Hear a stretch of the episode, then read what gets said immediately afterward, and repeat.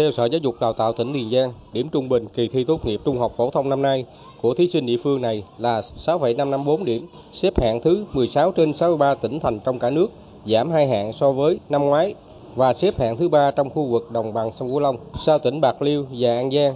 Trong đó môn toán xếp thứ 10 6,821 điểm, môn ngữ văn xếp thứ 11 7,026 điểm, môn giáo dục công dân xếp xếp thứ 16 8,279 điểm, môn địa lý 6,823 điểm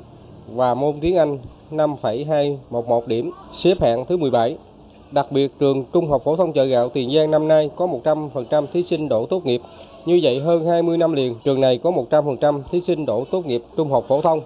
Theo ông Lê Quang Trí, Giám đốc Sở Giáo dục Đào tạo tỉnh Tiền Giang, điểm thi ở một số môn thi tăng so với năm trước, phù hợp với tình hình thi cử, trong đó điểm thi môn lịch sử khả quan so với mọi năm.